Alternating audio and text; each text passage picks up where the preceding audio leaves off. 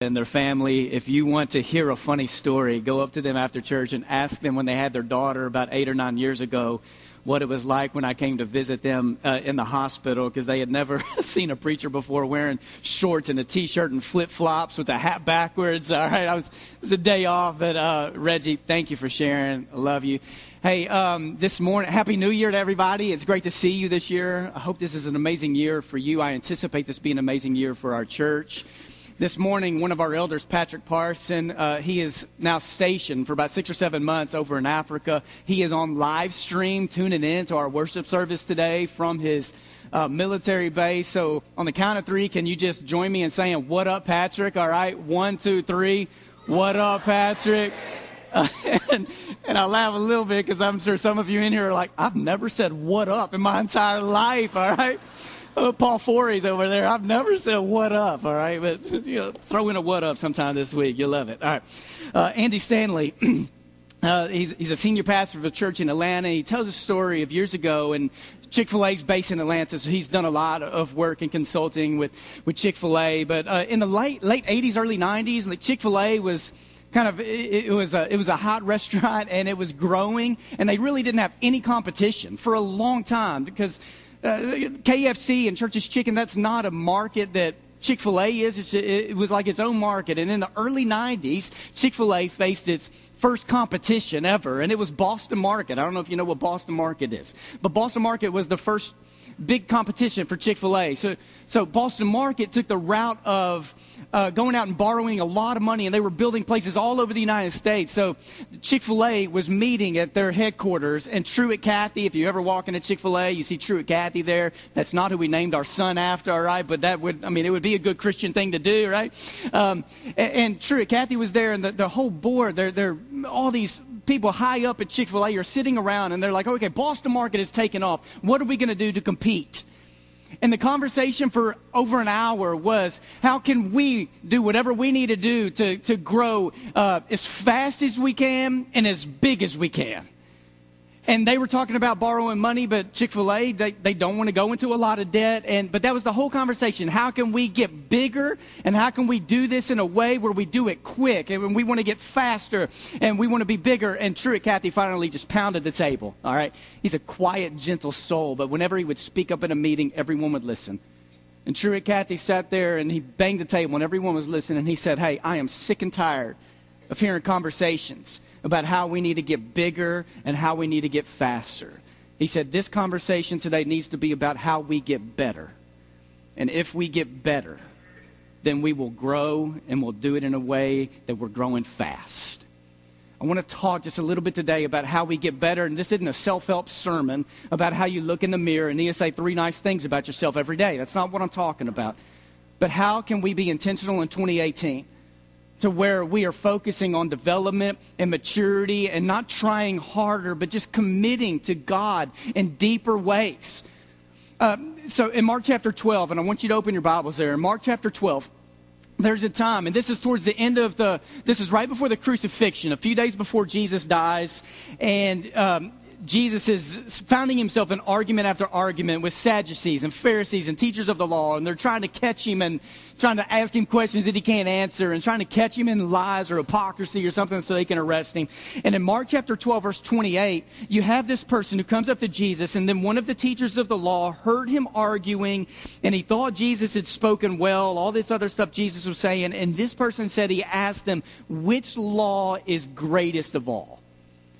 If someone were to ask you today, and for life groups meeting, you may be asking this question in your life groups today. If someone were to ask you today, like, what is, what is, of all the verses in the Bible, what is the verse that you would say, this is the primary verse that I view like all the rest of the Bible through? What is the verse, the passage, the chapter? Because it's somewhat like that. I mean, this person is coming to Jesus and saying, what is the greatest law of all? And people would do this to rabbis sometimes. They would walk up to rabbis and they would ask them this question, like, what is the greatest law? What is the greatest part of the Bible? Because that becomes the primary lens that you were, you were seeing all of the rest of the Bible through, which meant for a rabbi, this is what all of your teaching is coming from. And there's a lot that Jesus could have chosen from, right? Jesus could have responded with the Ten Commandments. Jesus could have responded with a psalm. He could have responded with something about the Red Sea. He could have responded with Abraham and the blessing of God and covenant of God. But of all the places Jesus could choose from, it doesn't seem like he took very long for his for to, to, to spout out to give this answer. And Jesus said to him, The greatest law is this listen. And if you take notes, if you're writing in your Bibles, if you highlight things on your phone, whatever your device is, however you're engaged in the Word this morning, underline listen, or in your Bible, it may be here, it may be pay attention. Listen, Jewish people. Listen, Israel. The Lord our God is one Lord. You must love the Lord your God with all your heart and with all your soul and with all your mind and with all your strength. This is the first law. And the second law is this you must love your neighbor as yourself. No other law is greater than these. So the first one Jesus quotes from Deuteronomy 6, and I want to go there in just a moment. The second one Jesus quotes from Leviticus chapter 19. Jesus quoted and read Leviticus, all right? Like the book in the Bible where graveyard plans go to die. I mean, annual Bible reading plans, it's the graveyard where they go to die, right? But Jesus quotes from those two places.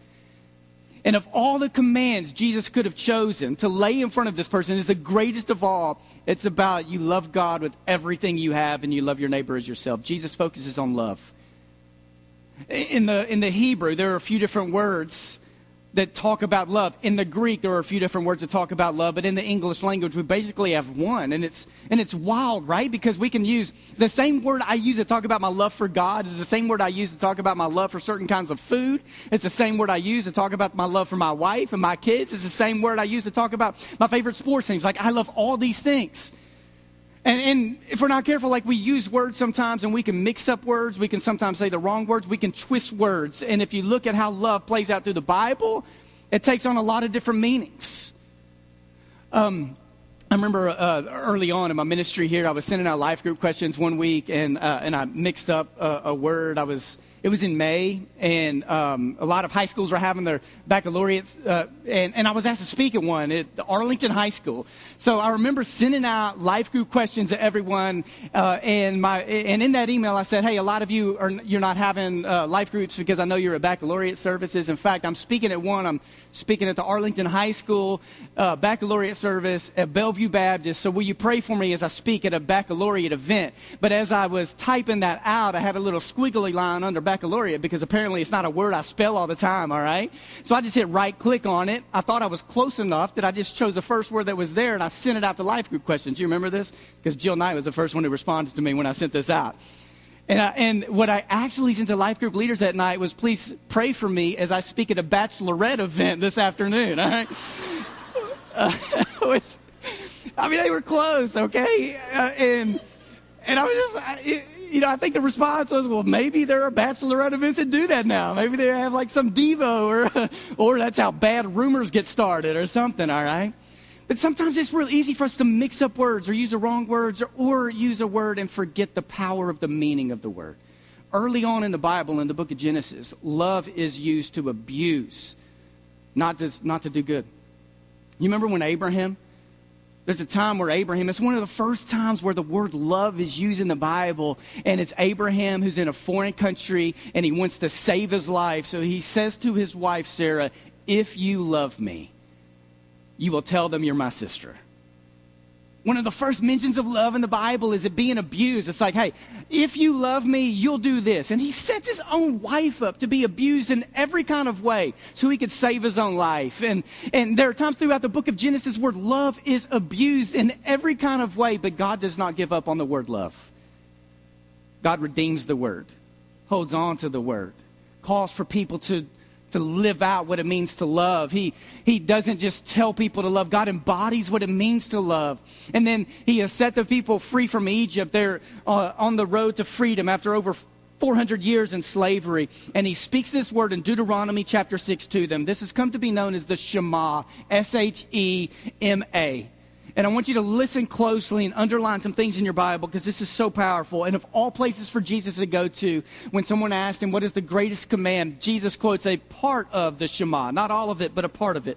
In Deuteronomy chapter 6, verse 1 uh, through 9, it's now this is the commandment, the statutes, and the ordinances that the Lord your God charged me to teach you to observe in the land that you are about to cross into and occupy, so that you and your children and your children's children may fear the Lord your God all the days of your life and keep all his decrees and his commandments that I am commanding you, so that your days may be long. Hear therefore, listen, O Israel and observe them diligently so that it may go well with you and so that you may multiply greatly in a land flowing with milk and honey as the Lord, the God of your ancestors, has promised you. Hear, listen, O Israel, the Lord is our God, the Lord alone. So love the Lord your God with all your heart and with all your soul and with all your strength. And listen to the details of this, okay? These commandments that I give you today are to be upon your hearts. You impress them on your children, like lodge them in your kids. Talk about them when you sit at home and when you go along on the road, when you lie down and when you get up. Tie them as symbols on your heads, like tattoo them on their bodies, and bind them to your foreheads. Write them on the door frames of your house house isn't on your gates? Do you think this is an important command for God? And he lays it out to them. Listen closely. It shows up four different times in those nine verses to listen or to hear. In fact, that is what Shema means. Shema means to listen, to hear, to pay attention. Something none of us are really good at, right? I don't get this compliment much, but every once in a while, somebody gives me a compliment of, Josh, you're a good listener. I don't get it much, but when people say that, it's like the greatest compliment. Can you think in your life of who is the person in your life who is the best listener out of everybody? And I want you to take a moment today to shoot them a message and to thank them for doing something that's a, this, this gift, is something that, that we just take for granted that we're not very good at anymore. Yeah, I want you to think about even in worship services, Bible classes, life groups, maybe chapel services at Christian universities or schools. Here's how it often works. Whenever you say, let us pray, in the room you can hear a pin drop. Sometimes we even do that to like bring everybody to a hush, you know, like too many conversations. Hey, let's pray, and people are quiet. But in those same places, whenever the Word of God is read, you can often hear shuffling around and conversations going on. It's like when it's our turn to talk to God, everyone be quiet because we want God to hear what we say. But when it's God's turn to talk to us, we don't know how to pay attention. Um, and we, I've told you before, a lot of times Casey, she says, Josh Ross, I want you to listen to me with your eyes right now. Because there are times where Casey's trying to say something to me, and I may be a little distracted watching Saved by the Bell reruns or something like that, all right? And Casey's saying something, and then sometimes Casey will say, Did you hear what I just said? What did I just say? And I'm a seven on the Enneagram, which basically means I know how to reframe any situation. I can be a smooth talker. So there are times where I have no clue what she said. So I just say something like, well, Baby, you know what? I am so mesmerized right now about how beautiful you are. It just distracted me from hearing. You think she's buying that? You know? no way. Uh, how do we pay attention to God? There are two things I fear when it comes to hearing God or taking time to try to listen to God. Number one, the thing I fear is what if nothing happens? What if I don't get anything? What if I take time to listen to what it is the Lord has to say and I don't feel like God has spoken a word or given a word or prompted or convicted or placed something on my heart? My other fear is what if God does say something? Because most of the time when God speaks, He's either revealing something in me that needs to change because it's not under the lordship of Jesus, or God is calling me to a place that I've never been, or this is going to be really uncomfortable to go. Uh, so, for the Jews, and I want you to catch how meaningful and powerful this is, for the Jews, the primary Hebrew verb that, that drove the Jewish faith was not the verb obey it was not a verb that had anything to do with being righteous or being holy, as important as those things are. The primary Hebrew verb that drove the Hebrew faith in the Jewish people was Shema. Listen, hear, don't forget, pay attention. And if you remember when I was reading the word, if you were listening, it's hey, this isn't just something you do every once in a while multiple times every day, this is what you recite. In the Hebrew, it's six words. But it begins with listen, hear, pay attention. And this became the primary verb the Jews still practice today, reciting the Shema, reminding the kids about the Shema. Twice a day it is repeated. It is repeated to the kids. Did you catch? It's not just repeated in the home or a Bible study or synagogue or church services. It's as you go. Casey and I are leading a trip to Israel later on this fall. We've never been to Israel, but those we know who've been, they said they have told me they have seen families, and they've even seen, seen Jewish schools practicing this, where they, there are kids who are walking down sidewalks, and they will have adults who are reciting the Shema with them, teaching them that we are listening for God, not just when we're in school or in church services. We're listening for God as we go about our day, as we go about our life. It's so that the words that are coming from our mouths can somehow sink deep into our minds, and then from our minds, it can sink deep into our hearts. We're reciting things. Some of you may think, well, if I recite it multiple times, I will forget the power of the meaning. But the other side of that is if you don't recite the goodness of God and the faithfulness of God multiple times every single day, then you forget to live by them. These are recited constantly. They're given to the kids. And this Shema is about sustaining this relationship with God. Um, so God is calling people to love God with everything you have, and God embodies what this means because God does not call people to do something God is not willing to do. He does not call you to do something Jesus did not come to, to show and to be an example for. God is not just interested in people falling in love with Him, God wants to sustain the love between God and humanity. This is one of the problems in how we even talk about marriage and family these days is the stories we gravitate to are stories of how people have fallen in love, not how relationships are sustained for a long period of time. Stories of, about people falling in love, this is what makes good movies. It's what makes a lot of money in box offices and sells a bunch of books. But how many movies have you seen that highlight like year 33 of marriage, you know? It's how you sustain love. So, what God is giving them as these people are learning to be free is hey, here is what is so important for you, and I want you to hear this and listen to this and recite this and practice this so that this love can be sustained, so you can learn what it means to feast on me. Um, I have in my pocket some Skittles. It's soft candy. I'm pretty sure that there's no one in this room who could eat this bag of Skittles quicker than I could, all right? Uh, some of you keep candy on desks, but you know what soft candy is. You don't have to spend much time on it. You can pop it in your mouth. You can put it down. I could probably eat this bag. I'm hungry right now. I could eat this bag of Skittles in probably one minute, all right? And, and I'm sure you know what soft candy and soft food is. It's snacks and it goes down quick. Now, there's also such thing as hard candy. How many of you like fireballs? This is a show of hands because I love fireballs, all right? Um, I don't think any of you ever put a fireball in your mouth and swallow it immediately. You should not do that if you do, okay? And though you could put a like you could put a peppermint in your mouth and some of you immediately start crunching on peppermints, fireballs don't work that way. Put a fireball in your mouth, it has to sit there for a little while before you can even start crunching. And I want you to think about the difference between soft candy and hard candy. I want you to think about the difference between snacks and how we feast.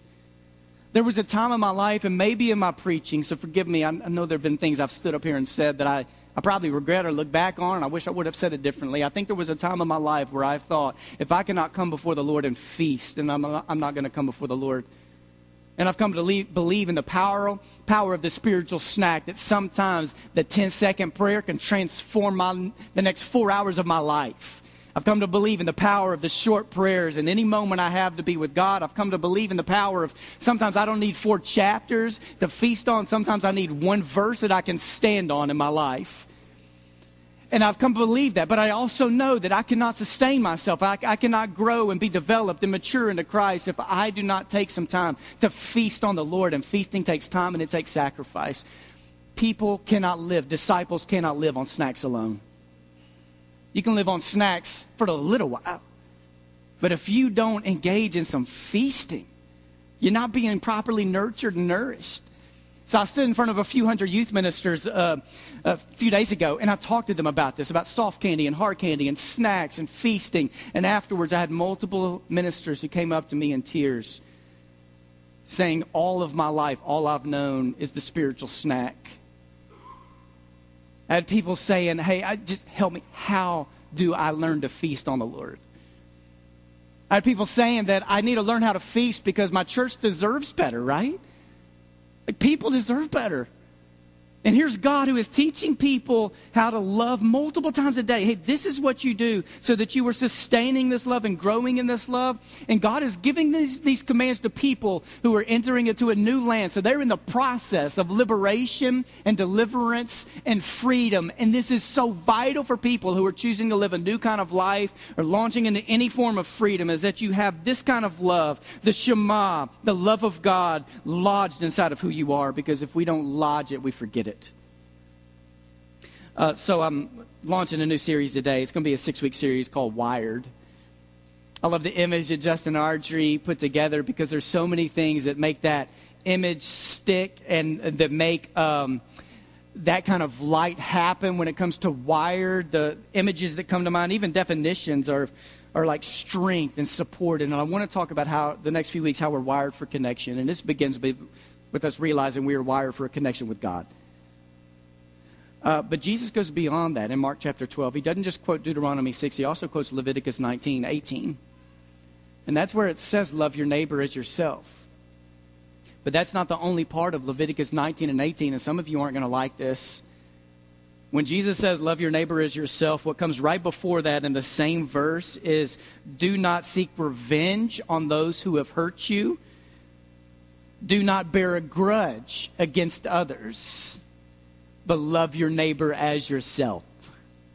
It's like people have done something to you, but you choose to love anyway. Love does not stand still. Love moves. Love has legs.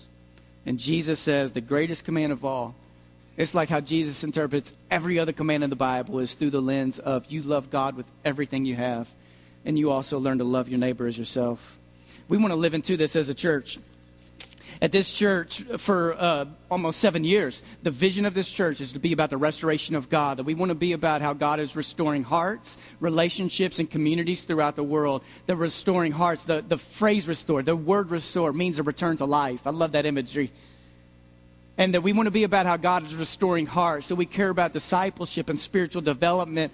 And to restore relationships is that we care about marriages and families. We care about all people, that they're engaged in healthy relationships. This means that we also care about uh, how we are cultivating relationships with people throughout our city, about racial reconciliation. We also want to be about how God is restoring communities. So we, we have, God has opened many doors and has formed bridges with us into the community so that we have a presence there and we can speak Jesus there and learn how to love people no matter where they are. That's our vision. Our mission is that we want to help people see Jesus.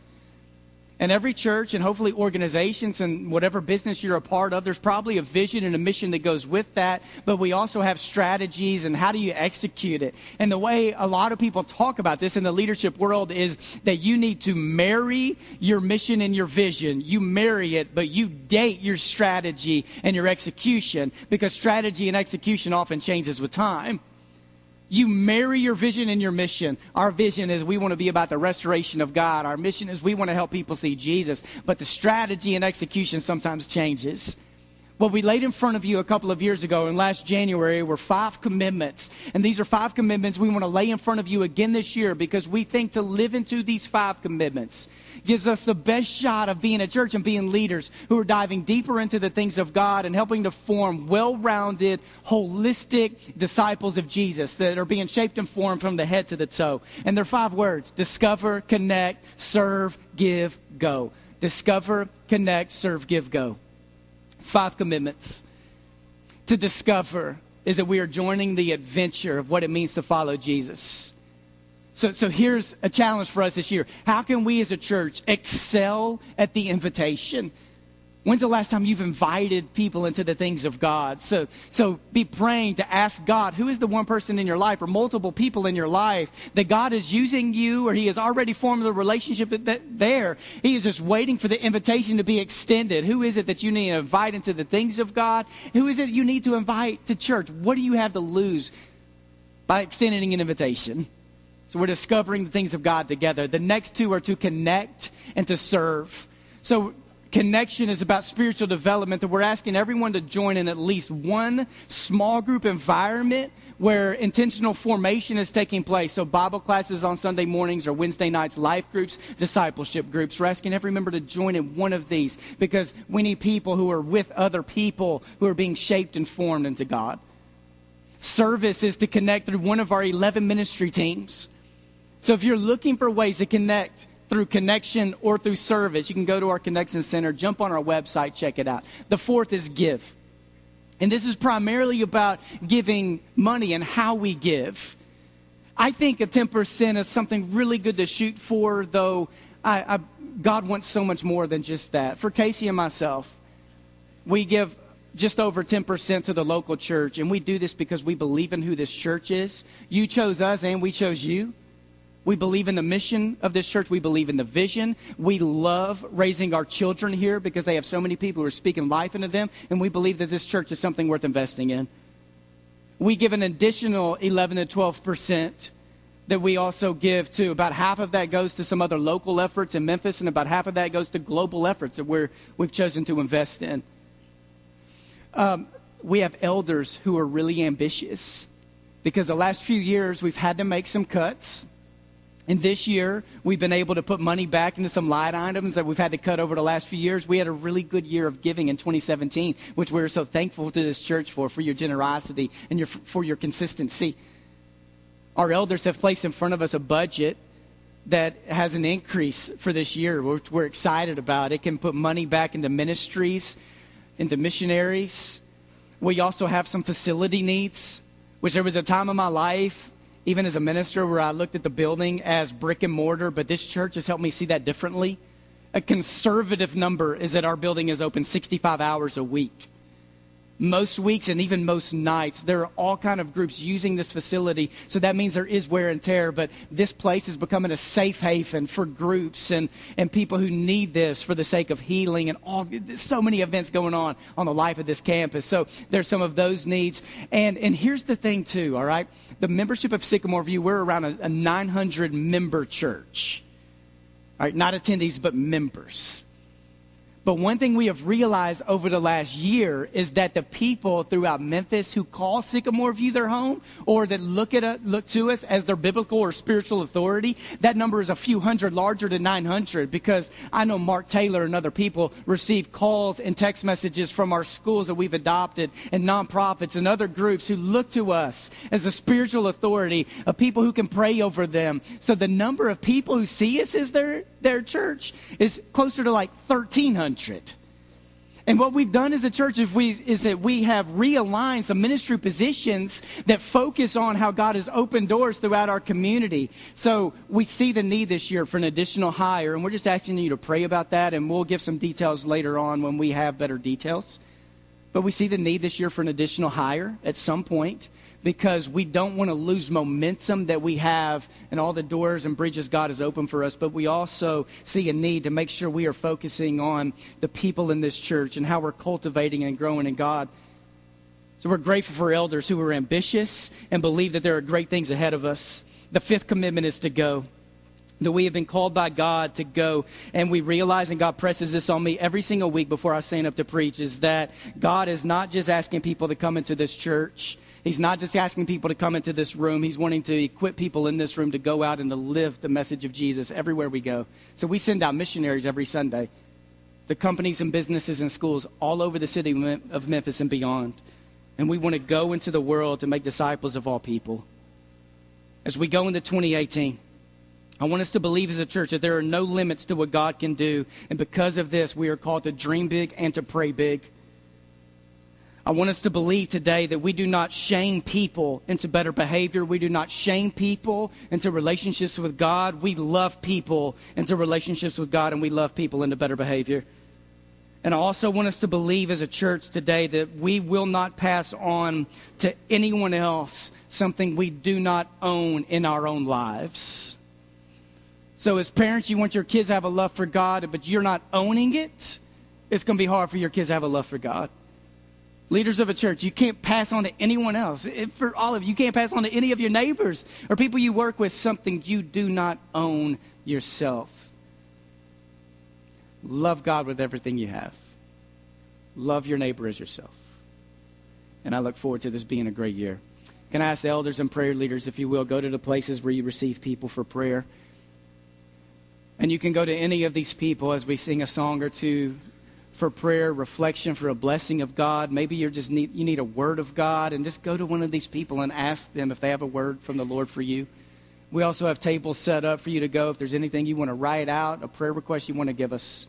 Can we stand together as a church? And as we sing this song, I want to lead us in a prayer. Before we do, can we just stand together? And I want to ask for eyes closed in the room. And if you will, just open your hands where you are before the Lord. God, with open hands and open hearts, we ask for the Spirit of God to invade our lives, to transform us into the image of Jesus, to call us out of ourselves and into you. God, we claim this as a year of your favor, and in and through this church, will you announce the good news of the kingdom to people all around us? In the name of Jesus, we pray. Amen.